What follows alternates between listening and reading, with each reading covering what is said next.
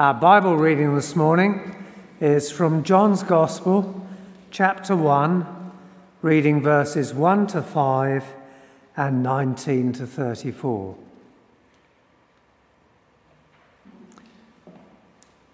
In the beginning was the Word, and the Word was with God, and the Word was God. He was with God in the beginning. Through him, all things were made. Without him, nothing was made that has been made. In him was life, and that life was the light of mankind. The light shines in the darkness, and the darkness has not overcome it. Now, this was John's testimony when the Jewish leaders in Jerusalem sent priests and Levites to ask him who he was. He did not fail to confess, but confessed freely, I am not the Messiah.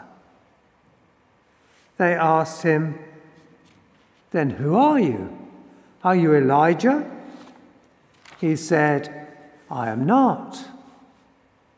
Are you the prophet? He answered, No. Finally, they said, Who are you? Give us an answer to take back to those who sent us. What do you say about yourself?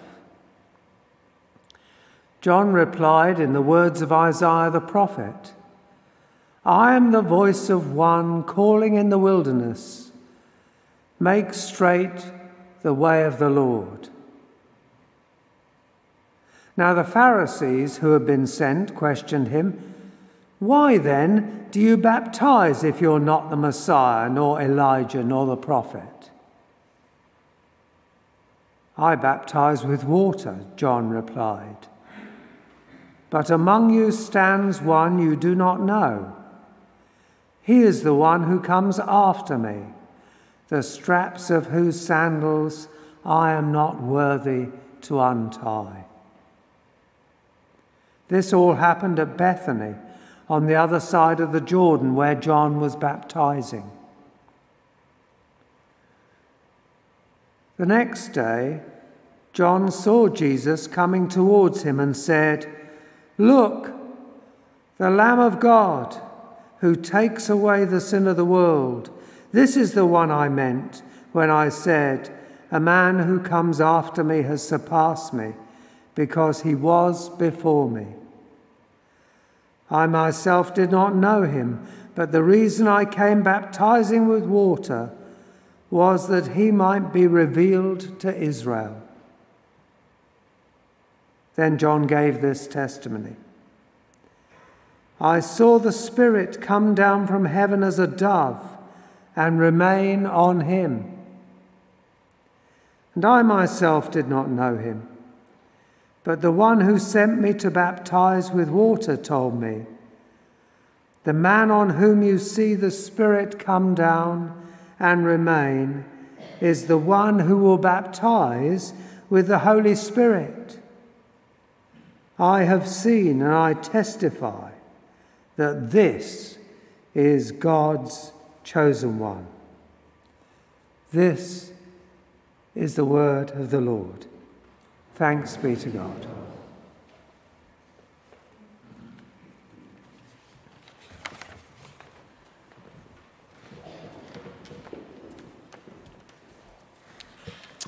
Good morning, everyone. Shall we pray together? Father God, thank you for your presence with us this morning. Thank you for your presence with us as a church in our scattered places, here online, uh, in children's and youth ministry as well. We pray that you would unite us this morning, bring us to you. Uh, I pray that as I speak, uh, any words that are of you, any thoughts that are of you would sit with us, and anything that's just of me would be forgotten in an instant. Lord Jesus, we want to be more like you as we leave this place than when we came. In your name we pray. Amen. Amen. Well, good morning. Welcome again. Uh, let me add my welcome at the start of this service. Happy, um, happy Mothering Sunday for those who are mothers. Uh, for those of you whom Mothering Sunday is a particularly tough day, uh, well done for coming. Thank you for coming. I understand exactly where you might be this morning, and my prayers are utterly with you. Um, a special welcome to people online watching, uh, any visitors we have as well. Uh, it's just a joy to be together. My name is Aidan, I'm the curate here at Christchurch. Uh, and this morning we're going to be continuing our series as we journey through uh, the, in 14 weeks the whole of the Bible. We're doing a series called All Things New, joining in with God's story of recreation. And it's, it's, it's taken from a book by Pete Hughes. I know many people have gotten hold of that book, uh, All Things New and are reading it as well. Uh, and many people have come up to me and said how much they're enjoying it and being blessed by it. Uh, and if, if you haven't started yet, it's still not too late. Do get hold of the copy of that book and read it. It's fantastic. It helps us to understand the big picture story of Scripture. And that's what we're doing through these 14 weeks up to Pentecost, is we are going through the whole story of the Bible, from creation and the beginning of all things, through the brokenness that comes in the fall uh, and decreation that happens. And then, in particular, focusing on God's story of redeeming, of making all things new, with Jesus' life, death, resurrection, ascension, and return being his great plan for recreation. So we have creation, decreation, recreation. And please do catch up on any of the talks. Uh, those of you who've been here every week will be bored of me saying the things I just said then. Uh, but those of you who are new, do catch up on any of the talks you've missed, perhaps. I do encourage you to look them up. They're on our website or on our YouTube channel. Uh, you can find them through all of our different sermons. So, over the last four weeks, we have gone, gone at a fairly rapid pace. We've gone from Genesis to Malachi. We've covered the whole Old Testament in a way. Uh, and last week I was here and uh, taking us from the promised land to exile, taking the story of Israel from the promised land to exile, and the story of ancient Israel, who was supposed to be a sign to the world of the goodness of God, a light unto the nations. But in reality, Israel just demonstrated, perhaps better than anyone, the shortcomings of humanity. And Israel failed uh, and ended up in scattered in exile. The story of the Old Testament shows more than anywhere else that we cannot manage the problems of this world on our own. We cannot manage the problem of sin, of death, and we need saving. But what I hope has become clear over these four weeks is we've thought a bit about what God is like, how the Old Testament points to a God who loves, a God who forgives, who God who redeems, whose very nature is to be a redeemer. And he has never changed. And into Israel's story of exile, God was still at work God was still journeying towards the redemption of all, and he sent his prophets to speak of the hope of new life, a new rescuer, a new savior, a new king from the line of David. And Israel, now under the rule of, of the Roman Empire, was waiting expectantly for a coming Messiah. And that's where we're picking up the story this morning as we get to the New Testament this morning. We pick up the story as we move into the, the Second Testament, the, the stories of Jesus, and, the, and what is the defining moment in history, the literally the defining moment, when, when God comes to earth in the form of his Son. My aim in our time together this morning is to do three things. I want to think about how Jesus is the con- continuation and the fulfilling of the Old Testament story to think about how the recreation and new life that Jesus brings, we're going to think about what that is like.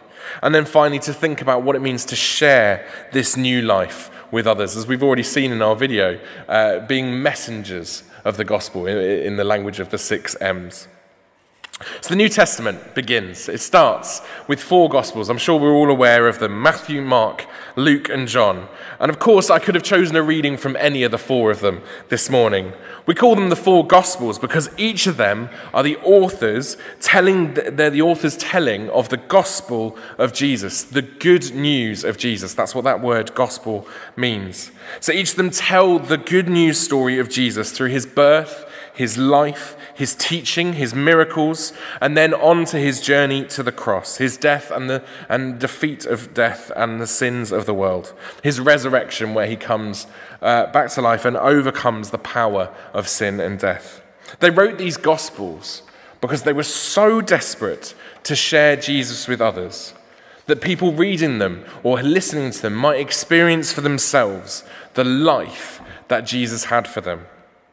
But this morning we, we had John 1. I went with, I decided to go with the beginning of John's gospel because it just is so brilliant at taking the story from the Old Testament into the New. It begins with three words, doesn't it? In the beginning. Sound familiar? Yes, probably familiar because we've all heard John 1 at Christmas, but in the beginning is, is it's the first three words of Genesis as well. But John writes, In the beginning was the Word, and the Word was with God, and the Word was God. He was with God in the beginning. Through him all things were made. Without him, nothing that has been made was made. So John begins his gospel harking back to creation. This Jesus I'm going to tell you about, this story of Jesus, this Jesus is God. The same God who Genesis talks about. The same God who, who made and created all things. Without him, nothing that was made that has been made. The same God that we've been thinking about these few weeks through the Old Testament is the same Jesus that we will now be reading about specifically. The God who creates all things to be good, who sees his creation go wrong, who loves his people Israel and is desperate for them to love him back, and who is always slow to anger and quick to love the same holy God who is perfect and yet forgives again and again and again. John starts his gospel saying, When you think of God, think of Jesus. And when you think of Jesus, think of God. They are one and the same. Speaking of the beginning of John's gospel, Pete Hughes in our book uh, writes this. He says, His message is simple. In Jesus, a new creation is being established. Genesis was the story of creation. John's gospel is the story of recreation. But how Jesus brings recreation is so fascinating. He doesn't just like stop and start again, he doesn't get rid of all life and start again. But the story continues with him getting involved, walking into this earth. And the story continues with him getting baptized, as we heard. All of the Gospels begin pretty much uh, with the story of Jesus being baptized by John the Baptist. And his baptism was a baptism of repentance, as Mark puts it, for example. Jesus is baptized. And this is a perfect demonstration of Creator getting utterly involved in his broken creation, recognizing the effects of sin in the world, bearing it upon himself, and stepping into that brokenness and bringing life, bringing wholeness, bringing recreation. Of course, as we journey to Easter, uh, we're going to dig deeply into the ultimate expression of this redemption in the cross and the resurrection. But actually, all of Jesus' life brought about this recreation. As we turn the pages and read on through John's gospel, for example, we, we have these incredible encounters throughout, the, you know, throughout which bring new life. We have the story of the woman in the well in John 4, whose life is utterly transformed from broken to restored. In John 5, we have the healing of a paralyzed man. In John 6, there are thousands of hungry people. The big problem of hunger in the world is dealt with with Jesus uh, in that moment. Uh, it just can't help but be, feed people and restore people. Where Jesus goes, life in all its fullness is visible. Recreation, creation as it was supposed to be, is evident. Wherever Jesus went, lives were transformed, sick people healed, blind people able to see. The brokenhearted and the oppressed are set free as they experience this recreation. Jesus also taught lots. We all know a lot about his teaching. Uh, and he talked about this transformation, this new life. And he describes it in John chapter 3 as being born again, a second birth, new life, literally, spiritually we are born again. That's where born again Christianity comes from. It's from that story. Being born again was true for people who met Jesus. It was true for Jewish people, definitely, but crucially, it was also true for all people Jew, Gentile, male, female, rich or poor all were invited to receive this recreation. And this invitation was extended through the church to you and I through the history. We, we are given this invitation as well. Jesus baptizes us with the Holy Spirit, as John wrote. And his recreating, new life bringing presence dwells within us. Ultimately, this new life brings with it relationship with God. That is what it's all about relationship Life in all its fullness is relationship with the creator of this new universe. This new life is something we've talked about a lot. Of course, we have. we've talked about it a lot through the years. It's been a real focus here at Christ Church. Uh, learning to live the life is our vision statement as a church. And, and, and, and this life that I'm talking about, this, what the thing that Jesus brings, this spirit filled, Jesus style life in all its fullness, is what the life is in our learning to live the life statement. Now, as part of my curacy here, I'm, I'm, kind of in the final stages of my training to be a vicar. Uh, I've met with Chris Dobson quite regularly through this year to kind of chat and we reflect on things. And we, you know, I hear from his wisdom. Uh, and it's wonderful. We, we really kind of uh, talk about the life, of the world, and everything, but definitely church. And one of the things he asked me to do and kind of challenged me to do is to look through, uh, look at ministers and how they have themes in their sermons. Because actually, we, if you look at the themes of, you know, common themes within a particular preacher, you'll find out what their real heart is. You'll find out what their real passion is. And I think every sermon I ever heard Joe Vickery give talked about this life. I don't know about you, but if you look at, think about the sermons that you'll have heard our previous vicar Joe uh, give, he, he would always talk about this life that Jesus has for us, this relationship that Jesus has for us. Uh, you know, just like the, uh, the authors of the gospel, Joe was and is desperate for people in this church and in our community to encounter the life that God has for them, to see God at work in our lives, and then for us to live that life out in our day to day living. Experiencing the love and the recreation of God in our own lives, and then sharing it with others. We all know this don't we? We've all heard this story, uh, this sermon quite a few times, haven't we? We've probably heard a load of sermons, not just by Joe, but by all of us, who, who talk about, you know, experience the love of God and then share it with others, experience relationship with God, and then invite others to experience this relationship for themselves. But as I, have just been thinking uh, in preparation for this morning, I've just kind of recognized that actually maybe that's easier to said than done. Uh, easier to say, yeah, we want to invite people to experience this relationship. But I'm not always sure that we're able to do it. A few weeks ago, we met as a, a PCC to review our parish profile. To review, uh, to review it, and uh, parish profile is the advert for our new vicar and our new minister. And in the discussion, we needed to review where we are at as a church at the moment. And someone mentioned that whilst we have seen people come to faith, definitely recently we are seeing people come to faith, it's certainly not as often as we would like it to be. We've, uh, most of the new people we see coming to our church are already Christians and they're just moving into the area or maybe they're rediscovering the faith that they had in some ways. But it's, it's, you know, we're not seeing as much growth as we would love to see. Because of this, we, you know, we have seen growth here at Christchurch over the years, but to some extent, uh, just before, even before COVID, we, the growth was kind of plateauing a little bit. And we're desperate desperate to see new people encounter faith. We're desperate to, to see it. And actually, we believe it's not only possible, but it should be likely. And we're, we're excited and, and, we want to be a growing church. What came out of the discussion as a PCC is that we really are desperate to grow. And I think throughout the, our church, there is a desire to share our faith, but there isn't always the confidence to do it. By no means are we alone in this, of course. You know, churches up and down the country, especially, are, are struggling uh, to share their faith at times.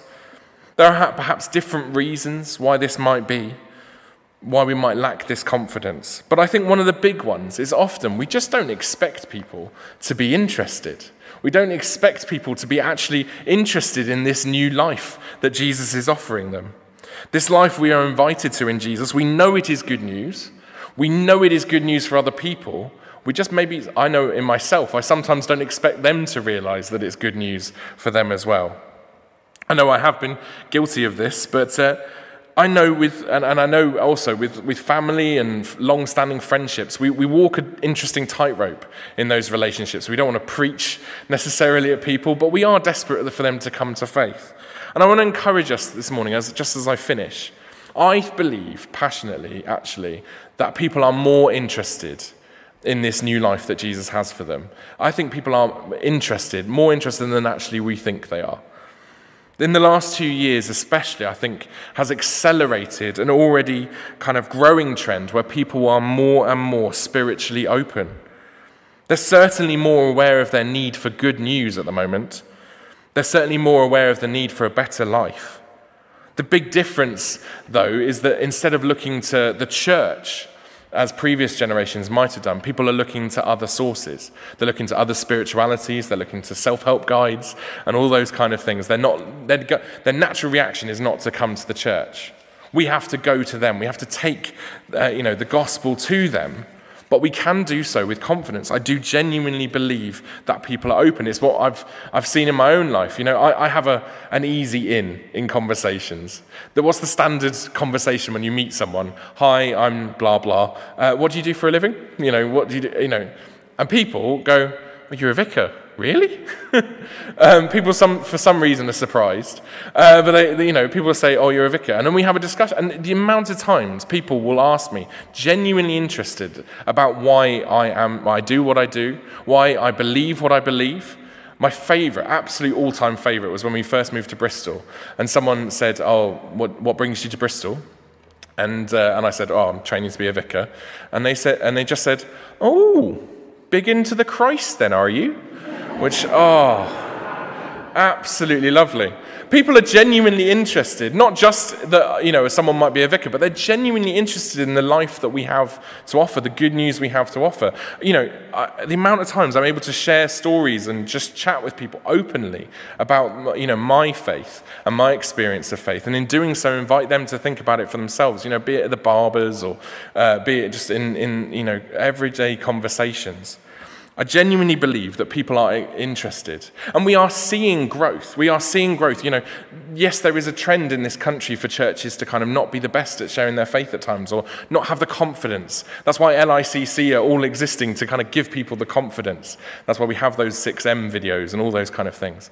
But in our city, you know, we, we, we have a new church called St. Nick's uh, that started in, I think it was 2018. Uh, it's in the centre of the city. That was a closed down building that was sold off, but it is now a new church is existing in there. People are coming to faith. Uh, I, my, my son's godfather is the curate there, and it's just been really interesting and, and exciting hearing the stories that are coming out of there. People coming to faith who have no experience of church before, people of all generations, young, middle, and old, um, kind of coming to faith in Jesus. Lives are transformed, and, and they are announcing this morning that they're going to be starting a new church into the, uh, the, the housing estate, uh, you know, new build housing estate in North Bristol. Because, because actually they, they are growing and they're excited to share this gospel with other people. Lives are being transformed in our city. Lives are being transformed here at Christchurch as well. We are seeing people come to faith and we just want more of it. Um, another exciting kind of example, we've got the wonderful Iggy Clark is here with us. Could you give us a stand up by any chance? Iggy's back visiting this morning. She's just been gallivanting, sorry, um, on a mission trip around Europe, uh, running, and, and um, she's been got, I think, eight weeks. How, nine, how many countries? 16. 16 countries. So, oh dear. I've broken it. Uh, 16 countries in eight weeks, uh, going around running events, inviting people to experience the gospel. And your overwhelming reaction has been that people are interested and people are experiencing this new life. I think over 100 people have come to faith and made a commitment to faith during those eight weeks. And that's just a pocket of the, uh, you know, a tiniest bit of a kind of snippet of the good news that's coming from that work. And actually, Iggy and I, I we, we caught up in the week and had a chat, and I was like, oh my gosh, we've got to record a podcast because people need to hear more stories um, because that's the way my brain works. So uh, this week, if you follow our YouTube channel or look on our website, you'll be able to find a discussion with Iggy just sharing more of the stories uh, from her mission trip. But I know she'd love to chat to people afterwards as well. But just be encouraged. Um, Iggy has been to some of the most secular countries in Europe, Scandinavia, that is famously closed off to the gospel. And yet people are having their lives transformed as they encounter Jesus. I want to encourage us this morning that actually people are interested in this new life. People are interested in this recreation that God is doing and the work He is doing. So I've covered quite a lot of things this morning. I've talked quite a lot. I just, it's been, I recognise it's been quite scattergunned. We've kind of, we've looked at the, the Jesus being the fulfilling of the Old Testament, the continuation of the story. He is the light of the world, the hope in the darkness, and God's plan for recreation. He brings us new life, calling us to be born again, born anew, to experience relationship with Him now, today, but also in an everlasting relationship that will go and outlive this fallen world. But also, we ha- we, I've also talked about how we, ha- we can have confidence to share this life, this Jesus, this good news, this gospel with other people. And so to finish, I just want to let's just take a moment to still ourselves. And at the beginning, I prayed that anything that was of God might be something we remember. And let's just ask God in the stillness to reveal what He is putting on our hearts, be it an encouragement, being a challenge, being an exhortation.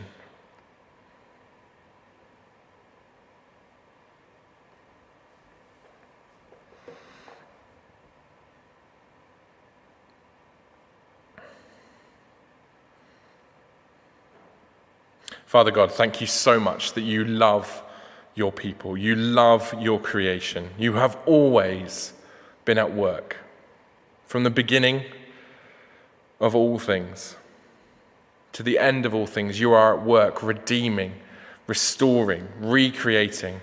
And you are desperate for us to experience life in all its fullness, life in relationship with you. I pray for anyone who is feeling like they haven't experienced this life for themselves this morning, that they would be interested, they would be uh, explore it more deeply. Help us as a church community to d- dig deeper, learn better to live this life that you have for us. But Lord Jesus, we do pray for our friends and our family and the people we meet on our front lines. Give us the confidence and the boldness to share you not necessarily as a preaching, uh, you know, as a preaching and bashing people over the head with it, but sharing our story, sharing the goodness that you have brought in our lives, trusting that they will be interested in finding it for themselves. In Jesus' name, amen.